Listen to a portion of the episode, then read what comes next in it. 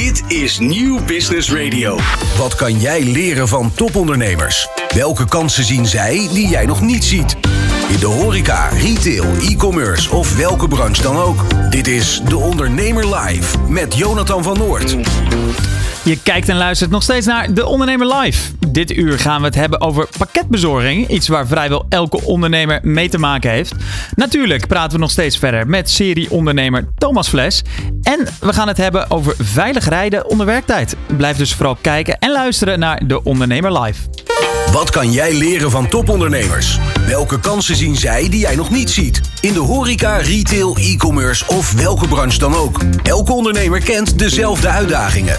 In de Ondernemer Live hoor je echte ondernemersverhalen. Elke dinsdag tussen 11 en 1 schuiven topondernemers en experts aan bij Jonathan van Noord op Nieuw Business Radio. Live meekijken kan via deondernemer.nl. In Nederland groeien ruim 250.000 kinderen op in armoede. Een vakantie zit er voor deze groep eigenlijk nooit in. Daarom bedacht hotelketen Stay OK in 2012 al het Stay for All initiatief. Daarmee kunnen kinderen, ongeacht de financiële situatie van hun ouders, toch genieten van een vakantie. Intussen hebben al meer dan 1600 kinderen deelgenomen en heeft de stichting, nu tien jaar later, de Ambi-status ontvangen. En is dus een officieel goed doel. Daarover praat ik met Marijke Schrijner. Zij is algemeen directeur van Stay OK. Marijke, welkom. Dankjewel. Ja, uh, uh, Marijke, uh, jullie gunnen dus ja, kinderen in armoede een, een vakantie om, om nooit meer te vergeten. Waarom zijn jullie met dit idee begonnen in 2012? Um, nou, we zijn in 2012 begonnen um, met de, de, het initiatief Stay for All. Um, omdat we zagen dat er uh, kinderen niet mee op schoolkamp konden. En dat is een doelgroep die Stay OK uh, al van oudsher heeft in, in onze hostels. Um, en dat was gewoon schrijnend. Want, uh, nou ja, ik weet niet of, of jij het je nog kan herinneren. Voor mij is het heel lang geleden. Maar zo'n schoolkamp dat is iets waar je het altijd nog over hebt. Uh, zo'n groep, uh, zo'n groep kinderen komt terug naar school, heeft het erover hoe leuk ze het hebben gehad. En dan blijven er een paar achter die niet mee kunnen praten. En dan voel je je nog meer uitgesloten. Dus um, in 2012 hebben we bedacht dat, dat wij die paar kinderen uit één klas die niet mee konden, uh, voor onze rekening namen. De school kan daar op een hele simpele manier een, uh, een, een, bericht voor sturen. Dus dat hoeft niet met allerlei administratieve romslom te gaan. En dan, dan mochten die kinderen mee. En we zagen dat ze daar heel blij mee waren. De scholen heel blij mee. En ehm, zo is het begonnen. Uh, uiteindelijk um, uh, zagen we ook natuurlijk het, de, de gezinnen die uh, in armoede leven ook groeien en groeien. En toen hebben we bedacht, nou laten we for All uit gaan breiden. Voor ook die gezinnen met jonge kinderen tot 18 jaar, dus zeg maar tot, middelbare, tot en met middelbare schoolleeftijd. Dat we die ook een mooi um, uh, nou ja, midweek of weekend uh, kunnen verzorgen. En zo zijn we het uit gaan breiden. En kan je een, uh, ja, het, het, het, klinkt misschien een beetje als, als leedvermaak, maar kan, kan je een beetje een situatieschets geven van de gezinnen die, die meedoen, die, die hiervoor in aanmerking komen? Want dat zijn denk ik best schrijnende verhalen. Ja, om nog even terug te komen. We hebben al eerder uh, drie keer een uh, weekend gedaan. Dat is een jaar of 10, 15 geleden. Dat heette uh, het STOK Wereldweekend. En toen nodigden we in één heel weekend gezinnen in armoede uit. Samen met Humanitas en Rode Kruis. Dat hebben we drie jaar achter elkaar gedaan. Um, en naar aanleiding daarvan zijn we weer verder gaan borduren op dat idee toen. Dus het, het zat er wel al een beetje in. Um, om verder op jouw vraag terug te komen. Ja, de, de, het is natuurlijk heel moeilijk om, om deze gezinnen te selecteren. Want wij, wij weten niet zo goed wie het zijn en hoe we ze moeten bereiken. Dus daar, dat doen we samen met de Linda Foundation.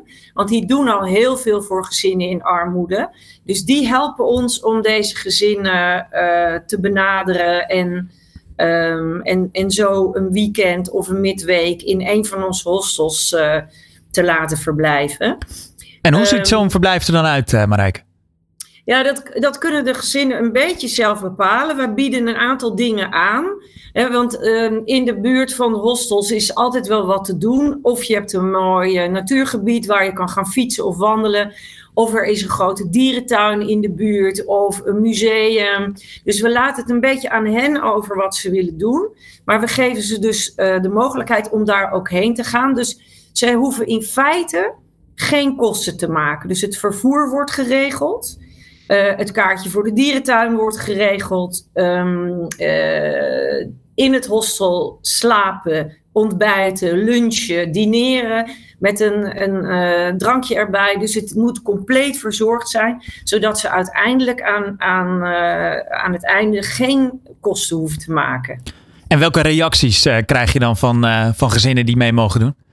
Na afloop? Ja, we, hebben, we hebben prachtige reacties en dat is ook waarvoor we het doen mensen die, eh, die zeggen van nou ja, ik, ik ben uh, gewoon lekker heerlijk ontzorgd. We zijn er al, nou ja, we zijn al twintig jaar niet op vakantie geweest. Wat super fijn dat we, uh, dat we hier kunnen blijven. En, en daarnaast ook onze medewerkers vinden het ook heel erg fijn om iets moois terug te kunnen doen. En stel, er luisteren nu ondernemers, ja, die willen iets soortgelijks uh, doen voor mensen in armoede. Welke tips zou jij dan meegeven uit de tien jaar dat jullie dit al doen? Um, nou, ik denk eerder dat ik een tip zou geven dat probeer iets te doen uh, op het sociaal ondernemingsvlak wat dicht bij, bij je eigen uh, onderneming past. En want wij hebben ook echt iets gekozen wat wij kunnen doen. Um, dus ik denk dat, um, dat iedere onderneming kan kijken uh, wat, wat maak ik of wat bied ik. Uh, welk product maak ik, welke service lever ik. En, en, op die manier te kijken wat je voor of gezinnen in armoede kan doen, of in ieder geval mensen die het niet zo breed hebben.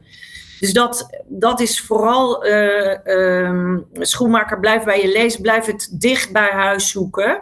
Zodat je uh, samen met je, met je medewerkers, met je collega's, dat kan aanpakken. Maar dan gaat het ook wat natuurlijker in je bedrijfsvoering. Want dat is belangrijk, want je moet wel draagvlak krijgen. Ja, ja nee, nee dat is een heel duidelijk, uh, duidelijk verhaal. Gaan jullie ook samenwerking zoeken met bijvoorbeeld andere hotelketens? Ja, goede vraag. Uh, nou, met andere hotelketens niet, maar wel samenwerking met partners. En partners, dat zijn dan uh, de bedrijven waar we zelf al mee samenwerken. Dus dan kunnen we hen vragen: kun je voor deze groep iets aanbieden? Um, maar ook partners die uh, we in en om de hostels vinden, waar we nu een relatie mee hebben dat onze gasten daarheen gaan en een, en een kaartje kopen, een kaartje betalen. Um, kunnen we aan hun vragen, zou je voor deze groep dan um, dat kaartje willen aanbieden? Dus uh, dat is de volgende stap die we, die we gaan uh, zetten. Maar eerst wilden we de officiële ambistatus hebben, de website lanceren, het persbericht uitbrengen. Uh, dus we zijn een beetje de, de, de, de testfase voorbij nu. En uh, Marijke, als er nou luisteraars en kijkers zijn die denken van nou, ik uh, heb wel iemand in mijn, uh, in mijn omgeving, misschien wel een ondernemer die het door corona ontzettend zwaar heeft. Hoe kunnen ja, gezinnen worden opgegeven?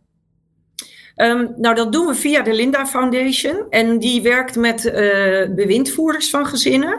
Dus daar kunnen ze een aanvraag doen. Dus dat is wel echt uh, ook een, uh, een vereiste. Je moet echt onder bewind staan. Dat is uh, een reden zodat je mee kan doen.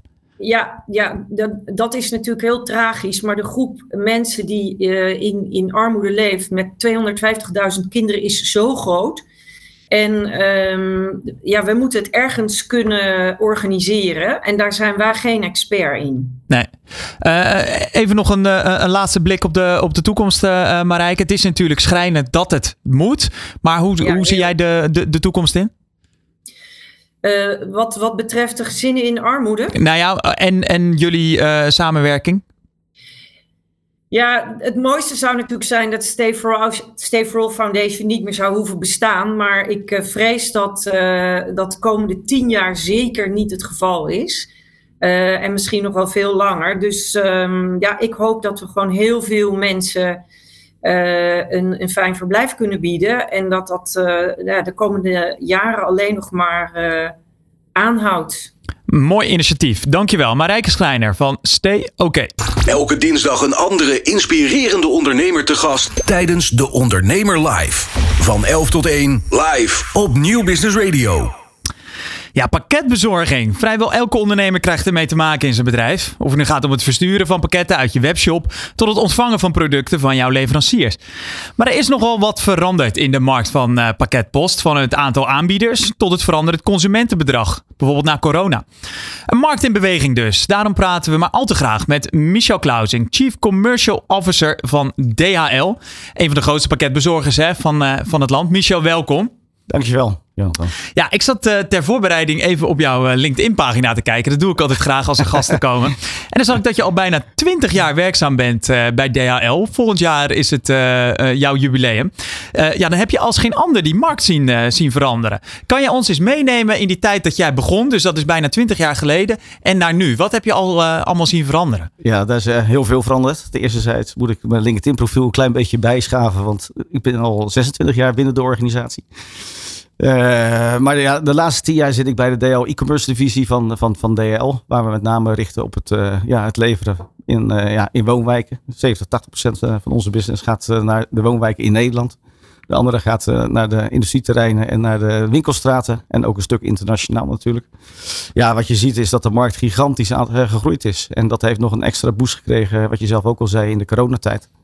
Dan moet je toch wel denken aan uh, een groei van ongeveer 20, 30 procent in dat ene jaar van 2020. Hè. Daarvoor was het altijd een groei van pak een beter 8, 9, 10, 11 procent. Ja, en in 2020 is het ineens een, uh, ja, een, een, ja, grote vaart genomen, zeg maar eventjes. En dan zie je ook dat je ineens andere gebruikers gaat bedienen. ik heb zelf ook nog ouders, zijn net de 80 gepasseerd ja, die waren eigenlijk ook nooit actief op uh, online, zeg maar, om de aankopen te doen bij webshops. Ja, in de corona kan het niet anders. Je moest wel. Je moest wel. Dus ja, dan zie je automatisch dat ook die ja, categorie eigenlijk uh, na corona toch wel voor de helft is blijven hangen. Ja, ze gaan nog wel veel terug naar de winkels toe. Maar je ziet toch al steeds vaker, ook in die lezerscategorie, dat uh, ja, eigenlijk uh, shoppen bij een webwinkel eigenlijk heel normaal is. Ja, en wat mij in mijn persoonlijke omgeving ook wel opvalt, bijvoorbeeld mensen die tweedehands uh, spullen verkopen, tweedehands kleding. Ja, dat gaat ook allemaal in pakketjes natuurlijk. Hè? Dat, daar komt ja. ook bijna geen winkel meer aan te pas. Ja. Dat neemt ook weer allemaal, allemaal toe. Ja, nee, inderdaad. Als je kijkt wat er dan ja, met name de laatste jaren plaatsgevonden heeft. Toen ik zelf 20, 25 jaar geleden die leeftijd had ja, dan moest je niet denken aan tweedehands. Maar ja, tegenwoordig is het uh, ja, niet meer dan normaal. Ik heb zelf ook een paar dochters die redelijk actief zijn uh, in het kopen en verkopen van tweedehands kleding. En ik denk in Nederland zal toch wel, ja, toch wel iets van 80, 90 tot 100.000 pakjes per dag binnen Nederland van de ene consument naar de andere consument gaan, wat al een keer gebruikt is. Ja. Serieus? Ga hebben we het echt over zoveel? Praat je het over deze aantallen, ja. Oh, wauw. Dat, ja, uh, dat had ik echt niet gedacht. Ja. Um, ja, in de tussentijd is ook het marktaandeel van DHL is uh, behoorlijk uh, toegenomen. Als jij daar een, een schets in kan geven. Waar, waar, stonden jullie op? Pak een beetje tien jaar geleden. En waar, waar sta je dan nu op? Ja, tien jaar geleden zaten we denk ik ergens rond de 15 procent. 15, 16, 17. Dat is ook weer een beetje afhankelijk hoe je het meet. Maar dat was ja, heel dicht bij, bij ons marktaandeel. Ja, op dit ogenblik zitten we rond de 40 procent marktaandeel. En ook nog weten dat de markt ja, drie, viervoudigd is in de afgelopen jaren. Ja, hebben we een gigantische spurt uh, hebben we meegemaakt. En is dan uh, PostNL de grootste uh, concurrent? Of zit je dan met, met over andere ook nog te praten? Ja, ligt eraan voor, voor het deelgebiedje weer praten. Want als je kijkt echt naar consumentenleveringen, ja, dat klopt. Ga je naar de zakelijke markt kijken, hè, het bevoorraden van de industrieterreinen met parcels en ook met pallets. Want we zijn ook de grootste pallet carrier in Nederland. En de, naar de winkelstraten, ja, daar komen ook weer andere partijen dan uh, ja, bovendrijven, zeg maar. Uh, Michel, wat, waar ik me nou, uh, wat ik me nou afvroeg. Kijk, ondernemers die kunnen, stel je hebt een, uh, een kledingwinkel. Nou ja, dan moet je tegenwoordig wel een, een webshop er, erbij hebben. We hoorden net Paul Moers ook zeggen, je moet beleving geven, maar ook die combinatie met, met online. Ja, dan kan je voor meerdere bedrijven kiezen om je pakket mee te versturen. Wat is dan wat jullie ja, eigenlijk als onderscheidend vermogen kunnen inzetten om zo'n ondernemer te overtuigen? Ja, ga je terug, denk ik, uh, eigenlijk alweer naar 225 jaar geleden. Dat is echt een hele lange periode. Uh, uh, hebben wij een ja, zakelijk bedrijf, een B2B bedrijf, is, is, is, gestart. En dat is een van onze twee achtergronden. Een andere achtergrond is echt in de e-commerce. Wat echt in het ja, to-C zit, zeg maar eventjes. En wij doen de combinatie daarvan. wat ik net zei met de marktaandelen. Ja, kijk je naar de B2B-markt of naar de B2C-markt. Dat zijn verschillende markten. En ik denk dat wij beide ja, dusdanig sterk zijn. Bij de een ja, misschien wel de eerste en bij de andere de tweede. Ja, en die combinatie, hè, ze noemen dat omnichannel. Ja. Dat je verkoopt en via de, eh, ja, de, de, de webshop, zeg maar eventjes, eh, als je het zelf in de winkel op voorraad hebt. Ja. Maar ja, de grote ketens, die hebben ook nog een centrale eh, opslag waar ze het vandaan kunnen versturen. Maar ja, als je net dat ene paar schoenen of dat ene truitje niet in je maat heeft en het ligt wel bij een winkel in Groningen. Ja. Ja, dan kunnen wij het met onze B2B-been, zeg ik altijd, ophalen. En dan doen wij, in een hybride netwerk hebben we dat, brengen we het pakketje in het e-commerce netwerk uiteindelijk halverwege. En dan brengen we het bij de consument. En dat Dus- is een, een relatief unieke... eh, Dat is een hele sterke propositie voor ons. Dan zie je heel veel grote ja, retailers in de winkelstraat. Ja, dat zijn eh, ja, aardig, aardig ja, zijn, onze, zijn onze klanten. En daarom zien we die geel-rode busjes dan zo vaak... eh, Ja, ja tegenwoordig ook nog met een, met een groen blad erop. Maar Daar gaan we het straks ook Ja, nog absoluut. over hebben. Ja, ik, ik was eigenlijk wel benieuwd. In, in hoeverre zijn ehm, ja, ondernemers en, en, en merken, ze- hoe trouw zijn die aan zo'n eh, eh, eh, pakketbezorger? Is dat iets waar, waar of, of is het echt puur een centenkwestie? de ontvanger of de verzendende partij? De verzendende partij? De verzendende partij, ja, dat is wel uiteindelijk is het altijd wel budget uiteraard wat speelt. Maar wat je wel ziet, met name met het eh, sustainable, eh, de duurzaamheid, ja, speelt, begint wel steeds meer gelukkig een hele belangrijke eh, rol eh, te spelen. Dus daar zie je nog wel verschil. Je ziet ook wel een verschil tussen een B2B klant of een B2C klant. Ja, in de B2B ga je toch iets verder in de interne logistiek. En dan is een switch van links naar rechts is wat lastiger dan echt in een e-commerce bedrijf, een webwinkel. Ja, en tegenwoordig met alle API's en plugins eh, ja, kunnen die wat makkelijker switchen van de een naar de ander toe. Kan je dat eens eh, wat, wat beeldender maken? Want daar kwamen een paar termen eh, voor, voorbij. voor- voorbij. Nou ja, het is de manier hoe je communiceert met een klant. Hè. We hebben een, ja, een hele grote digitale organisatie. En ja, als je met ons wil verzenden, dan kan je een, ja, een API kan je downloaden. En dan kan je heel makkelijk met je eigen WMS-systeem kan je, eh, ons label aanmaken. En dan kan je met ons gaan verzenden. Ja, en dat, dat wer- werkt dusdanig makkelijk dat dat dan... eh, Ja, ja. ja. Eh, we hadden het er net al eigenlijk wel een beetje over, eh, over die coronatijd. Eh, eh, hoe- ja, als het gaat over pakketbezorging, dan een, ja, wordt, wordt dat in één adem eh, eh, genoemd. Kan je dat beeld eens even schetsen van hoe corona die markt heeft veranderd waarin eh, jullie opereren? Ja, wat je zag is de, de eerste weken eh, toen het net eigenlijk ontstond. Hè, dat was eh tweede helft maart. eh, toen begon het. Toen was voor ons ook eh, voor, eigenlijk voor heel ondernemend Nederland een eh, hele onzekere periode. Ja, wat gaat dit nu betekenen? Ja, wij zagen toch toen snel, eigenlijk begin april, van ja, dit gaat nu zo snel met de online bestellingen. Eh, ja, dat dat eigenlijk een, eh, ja, een verdubbeling heeft veroorzaakt eh, in die periode met, met onze volumes.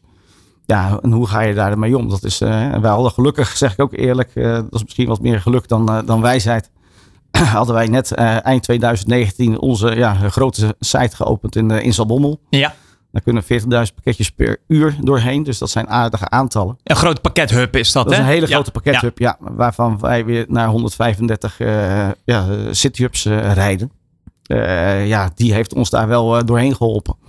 En als je dan ook kijkt naar de city-hubs, want die moeten dan ook opschalen. Want het is niet alleen je centrale hub, maar ook de city-hubs. Ja, en we hebben een dusdanig model, wij noemen dat eh, het flexen, het ademen van, van volume.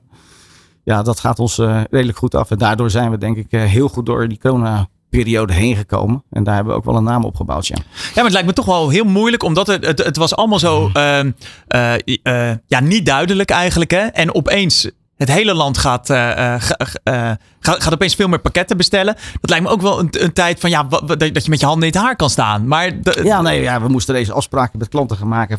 Je mag niet meer dan zoveel pakjes doen, want dan blaas je ons, ons, ons netwerk bewijzen van op, op, opzij. Wat daar wel door veranderd is, is dat hè, heel veel klanten zaten of bij ons of bij een andere ja, eh, speler.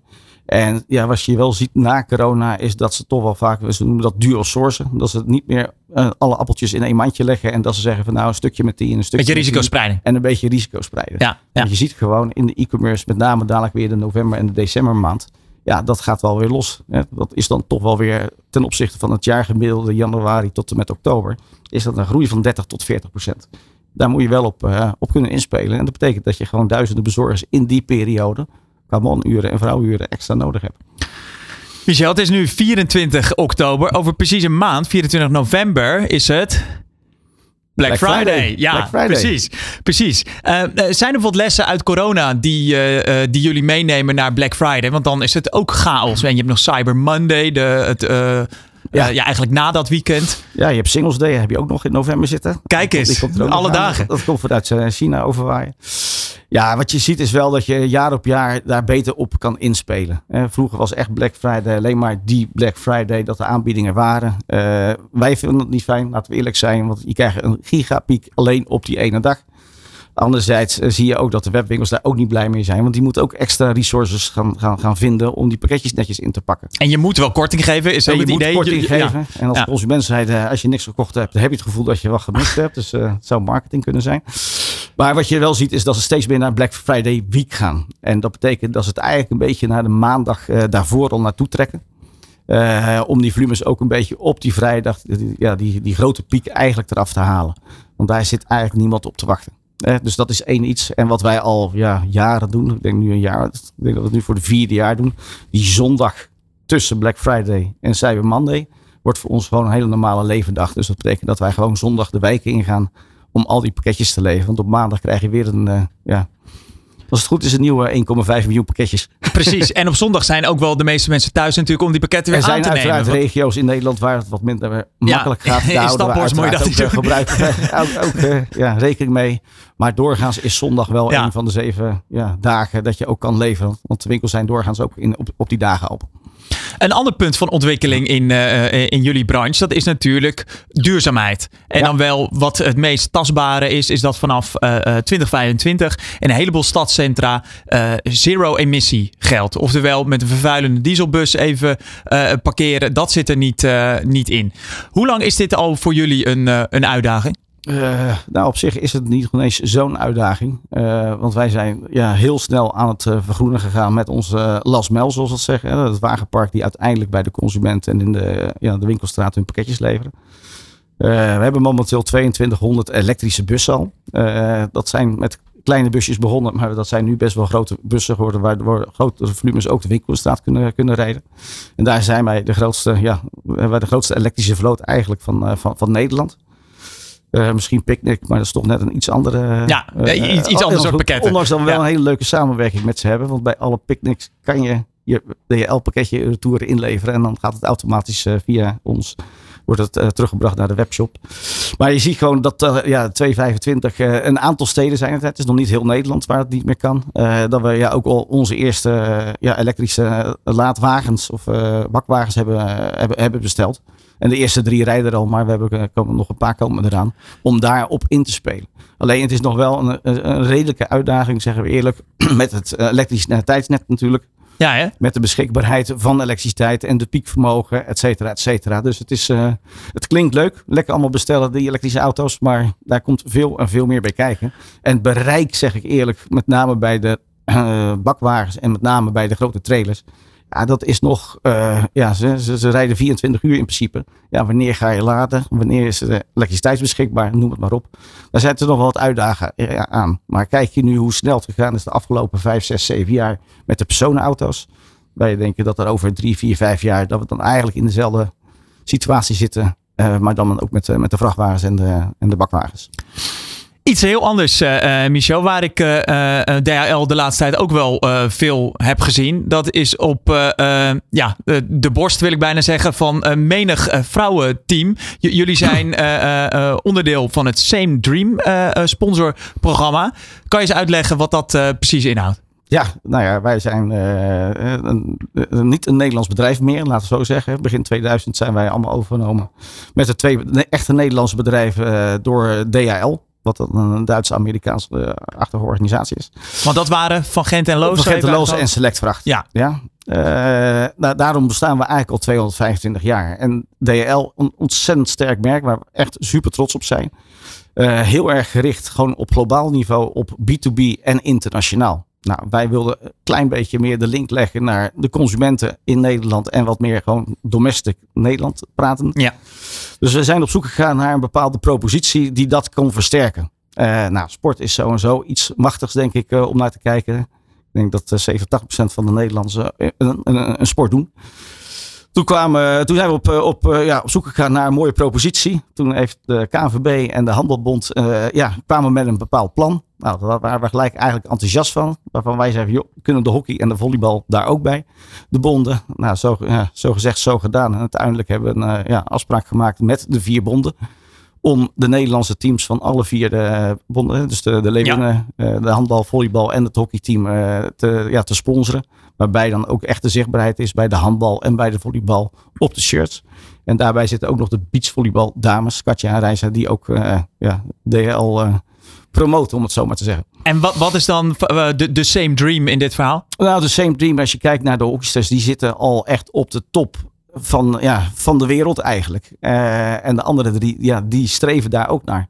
En als je kijkt naar zes, zeven jaar geleden, ja, waren die sporten ja, veel minder zichtbaar op tv. Uh, ja, het niveau was ook anders, moeten we ook zeggen. En dat was een beetje vergelijkbaar met DL in die, in, in die fase. Toen waren we ook nog niet zo in de woonwijken te, te vinden. Ja, nu kan je ons eigenlijk ook al niet meer uit de woonwijken wegdenken. Dus wij hebben die groei meegemaakt. Ja, en als je kijkt naar de kwaliteit van de sporters, ja, die groeien ook gigantisch mee. Dus op dat gebied gaan we hand in hand ja, met het streven ja, naar de same dream om uiteindelijk de beste te zijn. Mooi. Dus het is, het is niet alleen een uh, uh, ja, marketingpraatje. Er zit ook echt daadwerkelijk... Er zit echt een filosofie ja, hele, ja, ja, wat, ja, uh, wat we doen. Ja. En daarnaast is het natuurlijk hè, vanuit een commercie open, laten we eerlijk zijn, de, de dames zijn online actiever dan de, dan, dan de heren in koop. Maar als je kijkt, en dat vond ik zo fantastisch toen ik naar de eerste wedstrijden ben gegaan, hoeveel gezinnen daar naartoe gaan naar die wedstrijd. Het is een totaal ander publiek, zeg maar, eventjes, dan als je gewoon naar de voetbalmannen eredivisie gaat. En dat vind ik zo leuk te zien dat je gewoon, ja, zie, zeker twee en soms wel drie generaties mensen daar tegenkomt. En is het dan uh, heel seksistisch voor mij gedacht dat de vrouw misschien ook wat vaker een pakketje verstuurt? Uh? Ja, dat, dat wat ik net al zei, daar zit een stukje commercie uiteraard achter dat zij daar uh, een, een, een, rol in spelen. Wat je wel steeds vaker ziet, is dat de webwinkels ook de keuze laten aan de consumenten van wil ik het via de een of wil ik het via de ander hebben. Ja, en daar moet je ook om spelen. Nou, de C2C-markt zo en zo in zijn algemeenheid. Met de twee grote marketplaces die in Nederland te vinden zijn. Marktplaats en Vinted. Ja, dat zijn gewoon uh, ja, de actieve gebruikers van, uh, van logistiek eigenlijk. Tot slot, uh, Michel, waar kunnen we de, de, de Same Dream dames binnenkort nog, nog zien? Want volgens mij de, de volleybal zit erop. Ja, volleybal zit, zit, zit erop, de EK. Dat was in het oosten van, uh, van, van Europa. En uiteindelijk de halve finales en de finales in, uh, in Brussel. De handbal gaat eraan zien te komen. Uh, iedereen ja, wil zich gaan ja, plaatsen uiteraard voor de Olympische Spelen. De enige die echt zeker is van een ticket zijn de hockeydames. zowel de beachvolleybaldames zijn nog volop bezig. Zijn ook bij de top 10 van de wereld. de zaalvolleybalsters zitten in de top 10 van de wereld. De Leeuwinnen moeten ook nog wat wedstrijden spelen. Laatst een hele mooie wedstrijd in Utrecht geweest. Ze gaan nu nog naar Engeland toe. En dan komen ze nog naar Tilburg toe. Om daar nog een keer tegen België te voetballen. Oftewel genoeg reden Dus er is om genoeg te om te kijken. En ja, het niveau van de dames is echt gigantisch gegroeid in de afgelopen jaren. En dat is fantastisch om te zien. Waarvan akte. Dankjewel, Michel Klausing van DHL. Leren van topondernemers. Kansen zien waar anderen overheen kijken. Dit is De Ondernemer Live. Ja, leuk dat je luistert nog steeds naar de Ondernemer Live. Hoofdgast van vandaag is serieondernemer Thomas Fles. Met hem praten we over de successen, maar ook de mislukkingen die het ondernemerschap zo mooi maken. Ja, Thomas, we hebben het eerder al over gehad. Hè? Jij bent open over je ondernemersreis. Ik moest gelijk ook denken aan Amerika, waar volgens mij als je daar een keer failliet bent gegaan, dan pas tel je echt mee als ondernemer. Ervaar jij dat, uh, dat ook zo? Ja, dat is een beetje, als jij begint met ondernemen, dan, uh, dan wordt dat heel vaak door investeerders gequote. En mensen zeggen dat heel vaak. Dus ik, ken, ik ben er bekend mee. En ik denk wel dat het risicoprofiel in Amerika ook wel wat, wat groter is. Inderdaad, en dat er daar wel minder stigma is dan, uh, dan in Nederland. Uh, Nederlanders zijn in die zin misschien toch iets meer iets kritischer, denk ik. Op zichzelf, maar ook door, door anderen. Ja, misschien een beetje Calvinistische inborst wat, daar, wat daarin zit. Ja. Ik was ook wel benieuwd, want jij bent docent geweest. Of dat, je, je geeft nog steeds. Uh, ja, ik geef, geef af en toe geef ik uh, als gastdocent op de universiteit les voor studentenondernemerschap. Ja. ja, nou, ik heb niet direct een business achtergrond, maar wel uh, een economisch pakket gehad. En uh, ik, ik heb zat vrienden die, die bedrijfskunde hebben gestudeerd. Voor mijn gevoel hoor je nooit op school over falen. Over hoe, hoe je je bedrijf moet aanpakken als het minder goed gaat. Gaat het voor mijn idee altijd over de stijgende lijn. Helemaal op social media. Dan lijkt het alleen maar alsof je hoeft maar een pakket te versturen en, en het gaat goed. Hoe kan het, denk je, dat daar zo weinig focus op ligt? Ja, ik uh, bedoel, het is natuurlijk zo dat, uh, dat, dat is denk ik meer het, het, het eigen beestje van, uh, van de, de Instagrams van deze wereld. Dat mensen natuurlijk alleen maar de topmomenten posten van hun leven. Dus als, als Instagram een weerspiegeling is van je leven, dan heeft iedereen een perfect leven. Maar dat is natuurlijk niet zo. Maar zo gaat het natuurlijk ook op business. Dus je wil natuurlijk graag je, je, je, je, je grote momenten vieren. En dat zie je ook heel erg. Dus het wordt heel erg, als je funding ophaalt, dan heb je eigenlijk nog helemaal niks gedaan. Maar dan, word, dan, word je, dan krijg je op LinkedIn krijg je er mega veel likes voor. Uh, en uh, dan ben je in één keer ben je de, ben je de helemaal te rijken. Dat, dat, is, dat is heel normaal om daar super hard voor te juichen. Hetzelfde voor dat, uh, zo'n eerste doos of iets anders. Dus het is heel cool om je succes te vieren. Maar je falen is gewoon dat, dat mensen zijn ook geneigd, denk ik, om minder graag te luisteren naar negatieve dingen. Weet je? Dat is natuurlijk iets ook wat mensen eigen is. Blijf er liever van weg. Um, je hebt ook, er is ook een investeringsfonds trouwens in Amerika dat alleen maar investeert in de, de zware vooruitzichten. Omdat mensen de tendency hebben om daar niet in te investeren. Dus in de slechte Leg eens uit. Ja, dus dat je bijvoorbeeld een investeringen doet in, in zaken die niet, uh, die, die, die betten op dingen die niet goed gaan eindigen. Een volgende coronapandemie of zo. Dat soort zaken. Ja, van dat mensen die willen daar liever niet in investeren. Want ze, ja, weet je wel, die, die, dat zijn nare gedachten en daar blijf je liever van weg. Dus er schijnt een soort bias te zijn en daar kan je dus ook op focussen. En als jij uh, voor, voor een klas staat, heb je het dan ook wel over dat soort, uh, dat soort zaken? Of is het toch altijd van, nou ja, zo heb ik het bedrijf laten groeien, zo doe ik het nu bij Tello? Ja, het, is, het hangt heel erg van de groep af. En uh, het is vaak heel erg interactief. En soms is er een thema aan, aan, aan hangend. Maar het is niet zo dat ik, uh, dat ik daar binnenkom van iedereen moet, moet heel hard falen. want je wilt natuurlijk ook wel een soort droom verkopen. Maar er zitten heel veel lessen in. en, en daar is wel vaak nadruk op van ja, wat kan je doen om te, om te voorkomen. en inderdaad ook van, dat, ik, ik, leer het meest van mijn falen. En ik denk dat dat eigenlijk voor heel veel mensen het geval is. want dat is gewoon, als, je, als het heel goed gaat, dan is het voor mij heel snel van oké, en, en nu weer door. Terwijl als het heel slecht gaat, dan, dan trek ik me dat veel meer aan. Dus, uh... Ik vond het wel opvallend dat je op, uh, want je hebt dus uh, Poepycat gehad en uh, op een gegeven moment ook We Do I Do, de, de, de wedding planner. En op basis van een LinkedIn post, toen dat bedrijf ermee stopte, daar zijn ook nog wat artikelen over geschreven, omdat het dus zo opvallend was dat jij daar zo open over was. Daar had je eigenlijk drie lessen uit. Weet je die nog, die je daar uit hebt gehaald? Nee, dat is een goede, goede test dit. Ehm, in ieder geval volgens mij op tijd stoppen. Ehm, en alles netjes afsluiten. Dat waren volgens mij de, in ieder geval twee. Nou, ik, ik, vond het een interessante dat je dacht. We dachten dat we een industrie zouden vernieuwen. waarin de grote concurrenten ons niet leuk zouden vinden.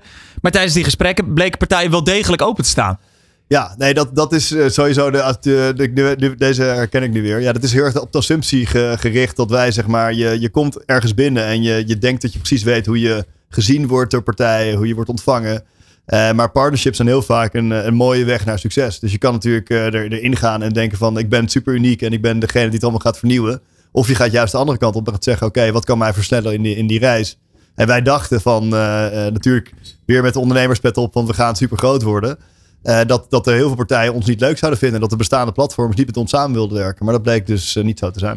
En is dat dan toch gewoon blijven communiceren? Eigenlijk ook met, uh, met je doelgroep, maar ook met potentiële klanten, met ja, met mensen met wie je werkt? Ja, ik denk, ik denk dat dat is er zeker, zeker een onderdeel van. Dus het is denk ik belangrijk om. het is denk ik ook jezelf niet overschatten. Dat is denk ik belangrijk. Uh, van dat is natuurlijk ook heel vaak wat er, wat er gebeurt. Dus je hebt, je, jouw idee is altijd het beste idee. Dat is ook weer gewoon natuurlijk, je zit in jezelf. Uh, moet je, zo moet je ook ondernemen, anders gaat het nooit een succes worden. Maar daardoor kan je wel bepaalde ingangen of, of zaken missen die, die je kunnen helpen. En in ons geval, uh, toen het uiteindelijk heel slecht ging en wij met partijen in, in, gesprek gingen, hoe kunnen we de klanten overdragen, hoe kunnen we dingen doen. Toen bleek in één keer iedereen heel erg open te staan voor onze ideeën en, en voor de vernieuwing. En dat was, als we dat eerder hadden gedaan, dan was het misschien wel uh, nog, uh, nog succesvoller geweest. Dus eerder misschien zelfs die LinkedIn-post uh, mo moeten maken. Ja, de LinkedIn was, het had ook wel een klein beetje. Het was ook in, het, in, in COVID en wedding planning. dus waar, onze eerste zomer was, was, was de COVID-zomer. Het is niet de, de enige reden geweest, dus ik kan daar ook wel eerlijk over zijn. Maar het was natuurlijk, het, het hielp ook niet dat er dan vervolgens geen huwelijken werden gepland. Nee, nee ja, dan. Want je haalt geld op en dat geld moet op een gegeven moment terugverdiend worden. En als je dan geen omzet hebt voor ja. nog een jaar, dan moet je wel weer een jaar kosten dragen. Dus. Het hele businessmodel valt dan eigenlijk door de mand als je, ja, ja als er geen feestje gegeven mag worden. Je bent ook investeerder. Wat, wat neem je mee uit eigen ervaringen als je naar, naar bedrijven kijkt of je wordt benaderd uh, door bedrijven om te investeren? Ja, het is uh, dus ik, ben, ik, ik investeer graag heel erg in, in echt jonge bedrijven en ik, ik kijk ook wat meer naar, naar de personen die erin zitten. En natuurlijk zijn er voor mij de dat je ik, ben, ik vind eigenlijk dat in Nederland wordt eigenlijk vaak te laat geïnvesteerd. Dus je moet Ze gaan pas naar bedrijven kijken als je 50k per maand een, een, een, een uh, zeg maar recurring omzet hebt, dan word je interessant. En dan vindt dan ook iedereen je interessant. En daarvoor Wat vind jij dan het ideale moment? Nee, ik, ik, ik ga er liever al heel vroeg in. Maar er moet wel echt, de, zeg maar, er moet echt een schaal in zitten die, die, die kan dragen. Dus het zijn, het zijn wel vaak producten. Dus ik heb bijvoorbeeld in LabFresh geïnvesteerd. Dat was eigenlijk een van mijn eerste investeringen. Dat is een ik heb er nu ook een shirt van aan. Een t-shirt waar je niet in gaat zweten, toch? Ja, niet in gaat zweten. Geen wijn overheen kan geven. Misschien is dat ook wel eens hier geweest. Dat, uh, dat weet ik niet. Maar die, uh, dus die zijn begonnen. Die hadden gewoon een fantastisch product. Dus ik was meteen hoekt aan het, uh, aan het product. Ik zag ook helemaal de toekomst. En ook de schaal die erin zat. Los van het feit dat het met, met de kattenbakken... De, de ellende van fysieke producten... Nou goed, dat net de meneer van DL hier. Dat, dat, er zijn een heleboel nadelen aan. Maar als je dat goed kan doen en de kwaliteit hoog kan houden, kan je er heel succesvol mee worden. En dat hebben zij nog steeds heel erg goed gedaan. Ze hebben ook net onlangs weer een uh, nieuwe funding opgehaald. Dus ja. dat is supergoed. Ja. Uh, maar bijvoorbeeld ook een, uh, een er was een, een, die ken ik eigenlijk een van de incubators. Startup Bootcamp, waar ik ook startups help. En daar was ik in gesprek geraakt met een, met een, met een founder. En die had een idee voor een, voor een app. En die had al een soort prototype gemaakt. En dat is een, een digital wardrobing app. Dus dat is een app waarmee je dan uh, je, je kleding in je kast kan organiseren. Dus je maakt een foto van, dan wordt het automatisch uitgeknipt en dan wordt het neergezet. Nou goed, voor jou en voor mij waarschijnlijk niet echt, uh, echt een, aan, een, eh, een, een, een, markt. Maar ik ben thuisgekomen met het prototype. Ik heb het aan mijn vrouw gegeven. En die is gewoon zes uur lang alle kleren gaan inscannen. En dat, dat, toen keek ik eraan dacht ik van, het is echt de stickiness van het product is echt geweldig. En dat is nu ook zo gebleken, want ze hebben nu in, nou ik denk, één, anderhalf jaar hebben ze 2 miljoen gebruikers in de UK. Dus dat loopt echt als een trein. En jij ziet dan eigenlijk al op tijd van hier is een, uh, een markt voor. Eigenlijk gewoon in je eigen omgeving dan ook al. Ja, dus het is een beetje erg op, op intuïtie, op gevoel eigenlijk. Uh, dus dat is ook een beetje hoe ik ook in mijn, in mijn, in mijn zakelijke carrière mijn keuzes maak. Dus meestal voel ik het aan en dan ga ik het daarna met data proberen te rechtvaardigen. Maar ik geloof heel erg in die, in die kracht. Dat als iets, als iets goed voelt en er goed uitziet, dat het dan ook goed is. En, en als je dan een goede klik hebt met iemand. Dus in beide gevallen kon ik heel vroeg als eerste investeerder instappen, of als een van de eerste, ja, dan is het natuurlijk een fantastische kans. Maar ik vind het wel opvallend dat uh, uh, bij Tello, nou, dat gaat letterlijk alleen maar over cijfertjes. Als je een bank wil beginnen, ja, hoe, hoeveel uh, of, of hoe, hoe, meer over data en, en over cijfers wil je het hebben. Maar toch onderneem je op onderbuik. Ja, nee, zeker. Het is dus, ik gebruik data wel. Dus het is, het, is, het is een beetje tegenstrijdig. Dus ik voel dat heel erg. Maar dat is wel, zeg maar, je, je hebt een beetje je gevoel waar je heen moet of waarom je dingen moet doen. En dat is, dat is, ik laat me daar heel erg door leiden, omdat ik heel erg het gevoel heb wil niet heel erg zweverig klinken, maar dat het toch een soort van, van uh, inspiratiebron is die ergens vandaan komt. Die jou een beetje vertelt wat je op welk moment moet doen. En je kan heel erg veel aanvoelen. En dan als het zeg maar als iets niet goed voelt, dan werkt het eigenlijk nooit uit. Dat kan je natuurlijk ook een, een, zelf... Eh, een, een Fulfilling prophecy. Dat kan je zo het ook noemen. Maar hetzelfde wanneer het goed gaat, werkt het ook. Maar ik geloof daar wel erg in. Maar dan goed, dan, je moet het daarna wel kunnen rechtvaardigen met data. Dus het moet wel kunnen passen. Dus dat is iets wat, uh, wat, wat, ik, wat ik wel daarna aandacht aan besteed. En uh, heb je bijvoorbeeld mentoren gehad in je uh, ondernemertijd? Of misschien nu nog steeds? Uh, nog steeds. En dus ik weet niet of ik ze allemaal officieel als mentor gevraagd heb. dus ik weet niet of ik echt een name dropping mag doen. Maar ik heb daar heel veel steun aan gehad. Dus dat is voor mij wel echt... In welke rol? eigenlijk in alle rollen. Maar de meest belangrijke was eigenlijk aan het einde van mijn tijdperk bij de Dutch Startup Association. Toen heb ik met ook wel echt een grote ondernemer die, die mij altijd hielp. Maar dat is een van de onofficiële. Dus ik voel me een beetje niet helemaal dat ik zijn naam nu kan noemen hier op de radio. Maar hij heeft tegen mij gezegd van ja, je moet even, even stoppen met, uh, met alles wat je doet. En even wat tijd voor jezelf nemen. En waarschijnlijk moet je dat wel echt even wat, een paar maanden gaan doen. En toen had ik erover, ja oké, okay, dat is prima. Dan neem ik wel een break. Ik zei, nee, maar je moet ook stoppen met sporten. Je moet ook stoppen met alle dingen. Je moet echt eventjes, weet je, met alleen maar aan het gaan. En uh, je gaat op deze manier niet vinden wat je, wat je zoekt. Dus dan heb ik uiteindelijk met hem een deal gemaakt om het één week te doen. Dus één week niks, geen telefoon, niks. En, uh, en uh, ja, goed, dat heeft voor mij heel veel geholpen om dingen op een rijtje te krijgen. En uh, nou goed, toen ben ik me weer een beetje anders gaan indelen. En toen kwam in één keer tellen op mijn pad. Toen dacht ik, nou goed, het zal wel... Te... Meant to be. Meant to be, ja, ja. precies. En hoe, hoe vaak spreek je dan met zo'n mentor? Ja, in dit, geval, het hangt een beetje van af. Het, is, het zijn voor mij dus niet uh, zeg maar mentoren die, die, die ervoor betaald krijgen. Iets anders is gewoon meer je netwerk. En dat, uh, ja, dat, ik denk dat het goed is om dat niet, uh, niet zeg maar elke week te doen. Maar ik denk, hangt een beetje van de persoon af. Maar elke twee, drie maanden is bijvoorbeeld wel een goed moment om dat, om dat te doen. En ben jij nu ook al mentor van jonge ondernemers? Uh, ja, maar dat, is, uh, dat hangt er een beetje vanaf. Dus als je als investeerder aan tafel zit, dan uh, wordt er, nou goed, ik herken het van mezelf ook, maar er wordt heel vaak dan net niet geluisterd. Dus dat is ook wel interessant. maar je zit natuurlijk wel in een andere rol. Dus zeg maar, dat is meer, dan heb je een ander belang en een andere, andere zitting om de tafel. Dus ik doe dat nu niet, uh, niet echt actief. Ik heb nu geen, uh, geen ondernemers. Vanuit die bootcamps doe je dat ook. Maar dan ben je ook natuurlijk iemand aan het helpen om een bedrijf te starten. Ja. Dat is iets anders dan echt uh, coaching. Maar stel, er luisteren nu ondernemers en die zeggen... ja, ik doe het eigenlijk allemaal op eigen houtje. maar dit klinkt op zich wel interessant. Wat zijn dan de argumenten dat je zegt... nou, ga eens een keer met, met een senior. Want dat is denk ik wel vaak. ga er eens mee praten. Nou ja, goed, de argumenten zijn natuurlijk heel, heel logisch. Uh, je hoeft niet elkaars fouten te maken. Je kan zeg maar heel erg leren. Dus als jij leert van hoe iemand anders het gedaan heeft en wat je vooral niet moet doen, dan kan je heel veel, uh, heel veel stappen mee, mee overslaan. Waarom zou je dezelfde fouten maken als de anderen? Dus dat, ik denk dat dat al een hele grote reden is die op alle vlakken speelt. Op je, voor je eigen motivatie, maar ook economisch. Op, alle, op al die fronten. Uh, maar ook netwerk is natuurlijk super belangrijk. Dus ik geloof dat relaties eigenlijk de basis zijn voor, voor, voor alles. Want zij eh, introduceren je vast weer bij iemand die jij nodig hebt. Ja, en, uh, en dat is wel een beetje hoe heel veel dingetjes lopen. Heel vaak zijn, ik bedoel, ik geloof niet echt in geluk op die manier, maar wel dat dingetjes op terechtkomen. En je moet wel die, ja, die, die coincidences, hoe je het ook wil noemen, moet je wel kunnen pakken. En uh, dat is, ja, hoe, meer, hoe meer connecties je creëert, hoe meer kans je hebt dat dat goed komt. Ja, we zouden hier nog uren over door kunnen praten. Helaas zit onze tijd er wel op. Ik wil toch nog wel heel even met jou in die glazen bol kijken wat betreft Tello. We hebben 1, 2 jaar. Waar staan jullie dan? Ja, we, we, zijn nu echt enorm hard aan het groeien. Dat deden we, dat doen we al, denk ik, nu uh, voor bijna twee jaar. Uh, dus uh, wij, wij hebben gewoon heel erg, we willen echt een, een, een, een marktleider worden. en nu met bankieren erbij hebben we echt een uniek product. Met weet je wel, een gratis bankrekening voor ondernemers. What's not to like? Um, en dat zijn we ook in Nederland uniek mee. En dan de integratie met boekhouden is super, super uniek. Dus wij, wij zijn echt voor plan om in Nederland vol door te pakken. En, en in ons segment in ieder geval de, de marktleider te worden. Kijk, een heerlijke gezonde ambitie. Dankjewel, Thomas Fles, CEO van Tello. Dit is De Ondernemer Live op Nieuw Business Radio met Jonathan van Noord. Dat het onverstandig is om met je smartphone uh, om die te gebruiken terwijl je aan het rijden bent, ja, dat weet iedereen. Maar hoe zorg je ervoor dat al je collega's daadwerkelijk stilstaan bij verkeersveiligheid en ook tijdens zakelijke ritten verantwoord, oftewel mono op pad gaan? Daarover praat ik onder meer met Lotte Blom. Zij is als adviseur verkeersveiligheid bij het regionaal orgaan Verkeersveiligheid Zeeland, een hele mond vol. Uh, daar is zij dus adviseur verkeersveiligheid en uit hun koker kwam het project Monohelden, waarbij MKB-ondernemers en hun personeel worden aangemoedigd om die telefoon nou links te liggen, laten liggen in de auto. Lotte, welkom. Ja, uh, dankjewel. Fijn dat ik hierbij kon zijn uh, vandaag. En ook aanwezig Roland Tameling. Hallo dan. Ja, ook wel. Ja, onze, onze, onze auto-expert, uh, mobiliteitsexpert. Onze eigen monoheld. Onze eigen monoheld, ja. ja precies. dan maar, hè?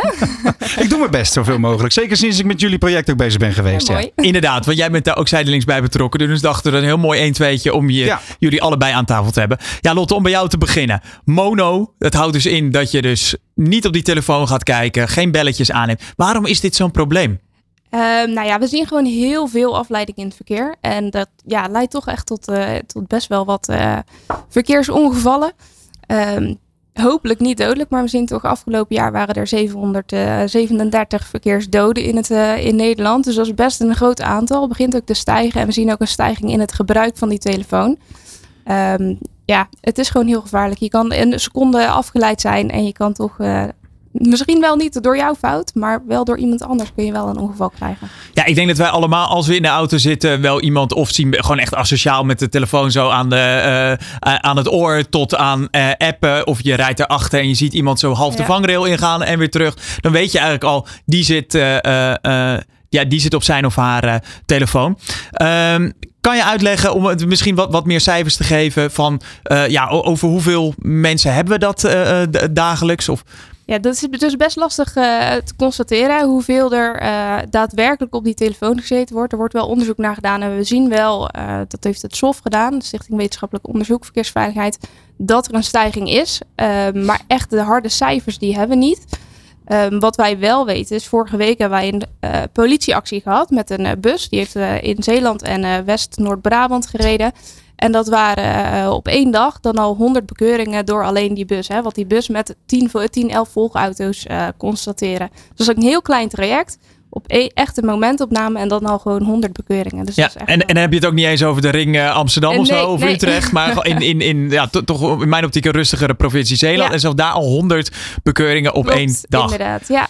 Nou ja, dan komen jullie dus op het idee van die monohelden. Vertel eens, wat houdt het precies in? Nou, we hebben eigenlijk gekeken naar wat, ehm, wat er landelijk speelt. Nou, Mono is een landelijke campagne. Daarin is zakelijk, monozakelijk uh, ontstaan om echt de ondernemers ook aan te spreken. Van ga iets doen met het afleiding in het verkeer. En toen hebben we in Zeeland gezegd, nou, hoe kunnen we dat nou bij onze ondernemers uh, onder de aandacht brengen? En wat ongetwijfeld ook in alle andere provincies zo is, is dat ondernemers best wel veel met elkaar praten. Hè. Je hebt heel veel netwerken. Eigenwijs zijn en vaak alleen leren van de andere ondernemers. Nou ja, dat is wat ik heb gemerkt. nou ja, er zijn ook minder eigenwijs, maar over het algemeen moet je wel een klein beetje eigenwijs zijn om ondernemer te zijn, inderdaad. Uh, dus toen hebben we gekeken van nou, hoe kunnen we dat nou op een leuke manier en redelijk laagdrempelig ook uh, invoeren. En toen is Mono Helden ontstaan, waarbij eigenlijk ondernemers elkaar aanspreken op uh, het onderwerp mono het stokje aan elkaar overdragen en zo op een hele laagdrempelige manier het onderwerp intern eh, te gaan bespreken. Het gaat echt om bewustwording. Het is heel laagdrempelig en ehm, voor iedereen is het ook anders. Maar je kan hem zelf insteken zoals dat het voor bij jouw ondernemer past. Ja, Roland, jij hebt met uh, meerdere uh, mono-helden gesproken. Zeker. Kan, kan, je dat eens even wat concreter maken? Wat, wat, wat merk jij dan wat zij toepassen? Ja, wat mij vooral is opgevallen, uh, onder andere heb ik met de Baar Touring Cars gesproken uit, uit Zeeland inderdaad. En wat zij hebben gedaan is echt iemand um, verantwoordelijk maken voor de strategie van het uitrollen van mono-helden. Uh, in dat geval monozakelijk. Hè. Dat zit hem dus in één iemand die die processen uh, binnen het bedrijf echt in de gaten houdt. Nou, dan rol je een strategie uit. En die strategie is in principe verrassend eenvoudig. Want het zit hem vooral in communicatie, Lotte. Dat, ja, is, dat is in ieder geval het duidelijk vertellen. Jongens, dit is hoe wij het vanaf nu doen. maar dat gaat dus meer dan bijvoorbeeld bij zo'n touringcarbedrijf. dan gaat dus verder dan alleen het uitleggen aan je chauffeurs van joh, je moet uh, niet met je telefoon in je handen zitten. Ja, dat weet iedereen toch ook wel. Jawel, dat is, uh, maar het blijkt dus toch dat elke keer, uh, net als dat je als, als ouder zegt, rechtop zitten bij het eten, niet leunen op tafel, hou je bestekkers goed vast. Ja. Je moet toch elke keer blijkbaar, ja, dat klinkt vervelender dan ik het bedoel, maar je, je medewerkers een beetje als kind toch herinneren aan de regeltjes. Hoe de baar dat onder andere geda gedaan heeft, is iets heel tastbaars. Een sticker op de bus. elke keer als mensen instappen, zowel de chauffeur als de, de passagiers, zien ze, wij rijden monozakelijk. Wij rijden mono in dat geval. Er staat er gewoon een stickertje op en dan uh, krijgen ze al de vraag. Um, in hun achterhoofd, wat betekent dat nou precies? Nou, de mensen intern weten door die goede communicatie uh, binnen het bedrijf wat ze dan moeten doen. Heel tastbaar. Dat zit hem in die telefoon. Maar bijvoorbeeld ook de afdeling planning weet precies wanneer een chauffeur onderweg is. En zal dus niet met diegene contact opnemen tijdens zo'n rit. Het klinkt allemaal heel erg logisch. Maar je moet het wel implementeren. Nou, dat soort hele duidelijke zaken. Maar bijvoorbeeld ook de communicatie van zo'n chauffeur naar zijn, naar zijn passagiers toe. Hè. Um, normaal gesproken wordt er, uh, nou dat weten wij misschien nog wel van schoolreisjes van vroeger, wordt er door de chauffeur gepraat met de, met de, de passagiers in de bus. Dat proberen zij zo min mogelijk te doen. Het praatje voor de rit wordt altijd staand, stilstaand, voor de, voor de rit gedaan. Um, daarbij wordt uitgelegd dat er uh, hoe er moet gecommuniceerd worden over het aanpassen van de radio. Over, uh, over, of je wel of niet naar het toilet mag. Weet je, dat soort zaken. Het gaat hem dus in, uh, in de beleving van de, de ondernemers waarmee ik heb gesproken. En het helder uitleggen en het ook structureren van hoe doen we dit nu eigenlijk? Dus even erbij stilstaan en het vervolgens in, in duidelijke afspraken vatten. Ja, en Lotte, dat, dat kan je natuurlijk als ondernemer daar, daar zelf over gaan nadenken. Maar ik vermoed dat jullie ook wel wat handvatten uh, geven, of niet? Ja, zeker. Ja, we hebben een toolkit ontwikkeld. En daar zitten verschillende materialen in uh, om te communiceren. Standaardberichten die je kan aanpassen naar hoe je het in je eigen bedrijf natuurlijk wil doen. Uh, er zitten tips in. We hebben een lesmodule vanuit Monozakelijk uh, die we er die we bijdragen. Dus er zijn echt verschillende materialen. En ook dan nog is het bij, voor elk bedrijf anders.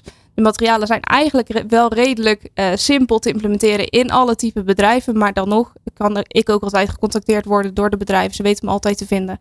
Dus, uh, maar dit klinkt voor mij als uh, waar, waar, dit echt, um, voor welke bedrijven dit echt uh, handig is. Als je inderdaad een touringcarbedrijf bent, een aannemer met zes busjes, installatiebedrijven. Zie ik dat, verkeer, zie ik dat goed of, of geldt dit eigenlijk voor iedereen? nou, wij zien de huidige monohelden inderdaad voornamelijk bedrijven zijn die ook mensen op de weg hebben voor het zakelijk verkeer. Maar uiteraard, als jij medewerkers hebt die van huis naar uh, de werk komen of, of van het werk weer terug naar huis gaan, die wil je de volgende dag ook weer terugzien op ja. het werk. Dus ook dan is mono, en in dit geval mono helden, een campagne die je in kan zetten. En uh, Roland, als je nog eens even uh, op die praatstoel gaat zitten met wat mooie voorbeelden, wat, wat merk je dan? Want je zegt, ik vind het wel een, een leuk als je zegt, stuur die planning niet tijdens het rijden. Ja. dan moet eigenlijk ook de afdeling planning daarmee in hun hoofd zitten die moet ook weten wat het is om uh, in de auto te zitten dan. Ja, nou ja, dat zit hem dus ook in het, uh, het vertellen van het verhaal door alle afdelingen van je bedrijf heen. Um, uh, wat meneer De Baar zelf vertelde, Paul De Baar, die, die vertelde dat, dat er bij hun een soort cultuur is ontstaan. in positieve zin om elkaar ook een beetje scherp te houden. Hè? Um, dat er bijvoorbeeld tijdens de lunch een beetje een soort competitie wordt gehouden. Um, hè? Of van, van wel, rij wel mono, hè? want we houden je in de gaten. En ook op het moment dat iemand een bouwplaats opkomt rijden op een manier die eigenlijk net niet helemaal lekker is. Misschien iets te veel bravoure. Um, ja, er wordt, wordt eigenlijk continu op een, uh, op een, een, gezond verstand en op fatsoen uh, wordt erin ingesteld. En um, wat ik ook nog wel even interessant vind, Lotte. Want dan had ik gisteravond in aanloop naar dit gesprek een, een, een gesprek over. Het is even een zijstapje als ik die ruimte mag nemen, Jonathan. Want mono zakelijk is natuurlijk voor grote, grote bedrijven van belang. Maar je ziet ook steeds meer uh, vertegenwoordigers die in hypermoderne auto's met allerlei hulpsystemen rijden. En gisteren had ik het met een aantal ondernemers erover. Die zeiden ja, die hulpsystemen zijn zo handig en zo fijn dat ik tegenwoordig steeds meer met mijn telefoon in de file zit. Want um, hij ja, rijdt toch wel. Hij rent toch zelf en hij had met huis tussen de lijntjes en zo. Er, er komen dus ook continu weer ontwikkelingen bij, waardoor je elkaar weer scherp moet houden. Dus uh, hoe zien jullie die uitdaging? Um, ja, dat is een uh, flinke uitdaging, kan ik je zeggen. Um, je bent nog steeds zelf verantwoordelijk hè, als ja. bestuurder. En een systeem kan falen. Je bent nog steeds echt, zelf moet je op de opletten. Maar wij zien daar inderdaad ook wel uh, problemen. We horen het steeds vaker ook dat uh, nu met corona afgelopen jaren, dat mensen nu in teamsvergaderingen zitten, ook nog steeds. Ja, de, de technologie die rent ons eigenlijk sneller voorbij dan dat we kunnen bijhouden. Maar dat is zeker een flinke uitdaging. Dan bedoel je ook team, teamsvergaderingen, teamsvergaderingen onderweg. onderweg. Ja, ja, ja. ja. Dus, uh, ja, de videocalls. Ja, ja. want de technologie is, uh, is zo handig. Ja. ja. Um, maar je had het net nog even, Jonathan, over, uh, over voorbeelden. Um, we, we spraken ook um, met een bedrijf dat daar in de, in, in, in de constructie zit, zeg maar. Er zijn natuurlijk heel veel auto's met hun naam en hun logo door de regio rijden. Ze, ze, ze, hebben dus iedereen ook heel erg op um, uh, een soort bewustwordingscampagne uh, gelanceerd. Van jongens, let op. Je bent ook ons rijdende visitekaartje. Zeker weten. Je ja. kunt niet inhalen met je telefoon aan je oor. Buiten het feit dat we je inderdaad gewoon morgen weer op de zaak willen zien. Is het dus ook nog een soort verantwoordelijkheid naar buiten toe. Ja, en dat is, uh, dat is heel duidelijk. En die toolkit heeft die beide ondernemers die ik heb gesproken ontzettend goed geholpen. Ja. Lotte, jullie begonnen in, uh, ja, in jouw provincie, in Zeeland. Uh, nu willen jullie het hele land door. Hoe gaan jullie dat doen? Ja, zeker. Nou, we hebben eigenlijk uh, nu al twee mo nieuwe monohelden in twee andere provincies. de bedrijven die, die ook gesproken zijn, hè, de, de Baar en uh, Harthoorn Vlissingen zijn dat. Die ja. gaan het stokje overdragen in provincie Gelderland en provincie Noord-Brabant. Dat gaat hopelijk deze maand nog gebeuren, of in november. Dus dat wordt echt heel tof. Um, en daarna gaan we gewoon verder. Dan gaan we samen met Monozakelijk gaan we in heel Nederland uh, deze campagne uitrollen. En dan gaat elke provincie hun eigen monoheldentraject opstarten. Roland, heb jij nog uh, toevoegingen, aanvullingen? Nou, een uh, laatste tip die ik kreeg van de ondernemers is: uh, het is ook weer zo'n open deur waarvan je denkt, ja, natuurlijk doe je dat. Maar in de praktijk blijkt het dus niet zo gemakkelijk te zijn. Voorzie je mensen van de juiste hardware. Of dat nou een Bluetooth setje is of een houder in de telefoon. Vaak nemen ze zelf niet het, de verantwoordelijkheid. Want ze denken, ja, het is auto van de zaak, dag. Uh, maar op het moment dat zo'n ding in een houder zit, heb je minder de neiging om hem te pakken. Uh, en dan is het per definitie hands-free. Natuurlijk is nog steeds het beste tip om hem uit je handen te houden. Maar door en zo'n houdertje kost misschien een paar tientjes. Maar dan heb je het wel solide geïmplementeerd. Dus dat is de laatste tip waarvan ik denk, daar heb je wat aan. Ja, en daarop toevoegend, als ik nog even mag. want een van onze monohelden, die heeft dus die hands-free sets. Ze hebben dat eigenlijk allemaal. Maar die merkte dus dat de planning, die had heel mooi WhatsApp uh, Business uh, op hun laptop openstaan. En die gingen via daar appen. Hmm. Um, en toen werd er na de campagne gezegd van ja, het is heel leuk dat jullie willen dat we mono rijden. Maar als jullie ons appjes sturen over wijzigingen in de planning, dan werkt dat dus niet. Want dan ben je onderweg alsnog afgeleid. Dan ben je onderweg ja. alsnog afgeleid. Ondanks dat je die hands-free sets hebt. Dus He ook dan is het wel belangrijk dat je communiceert met inderdaad alle afdelingen. Het zit hem in de kleine dingen. Wil jij nou met jouw bedrijf ook meer werk maken van verkeersveiligheid en je medewerkers uh, aan het verkeer laten deelnemen zonder afleiding? Kijk dan op monozakelijk.nl slash monohelden en krijg meer, over, uh, meer info over het project en de toolkit. Elke dinsdag een andere inspirerende ondernemer te gast tijdens De Ondernemer Live. Van 11 tot 1 live op Nieuw Business Radio. Dat was hem alweer, het tweede uur van De Ondernemer Live. Nu denk je misschien dat het erop zit, maar schijnbedriegt. Collega Roland Tameling, hij zit hier al naast, die staat te trappelen voor zijn uitzending van De Ondernemer Onderweg. Een uur lang praat hij hierbij over alle ins en outs en het laatste nieuws in de wereld van zakelijke mobiliteit. Blijf dus vooral hangen. Tot ziens. Wat kan jij leren van topondernemers? Welke kansen zien zij die jij nog niet ziet? In de horeca, retail, e-commerce of welke branche dan ook. Elke ondernemer kent dezelfde uitdagingen. In De Ondernemer Live hoor je echte ondernemersverhalen. Elke dinsdag tussen 11 en 1 schuiven topondernemers en experts aan bij Jonathan van Noord op Nieuw Business Radio. Live meekijken kan via deondernemer.nl.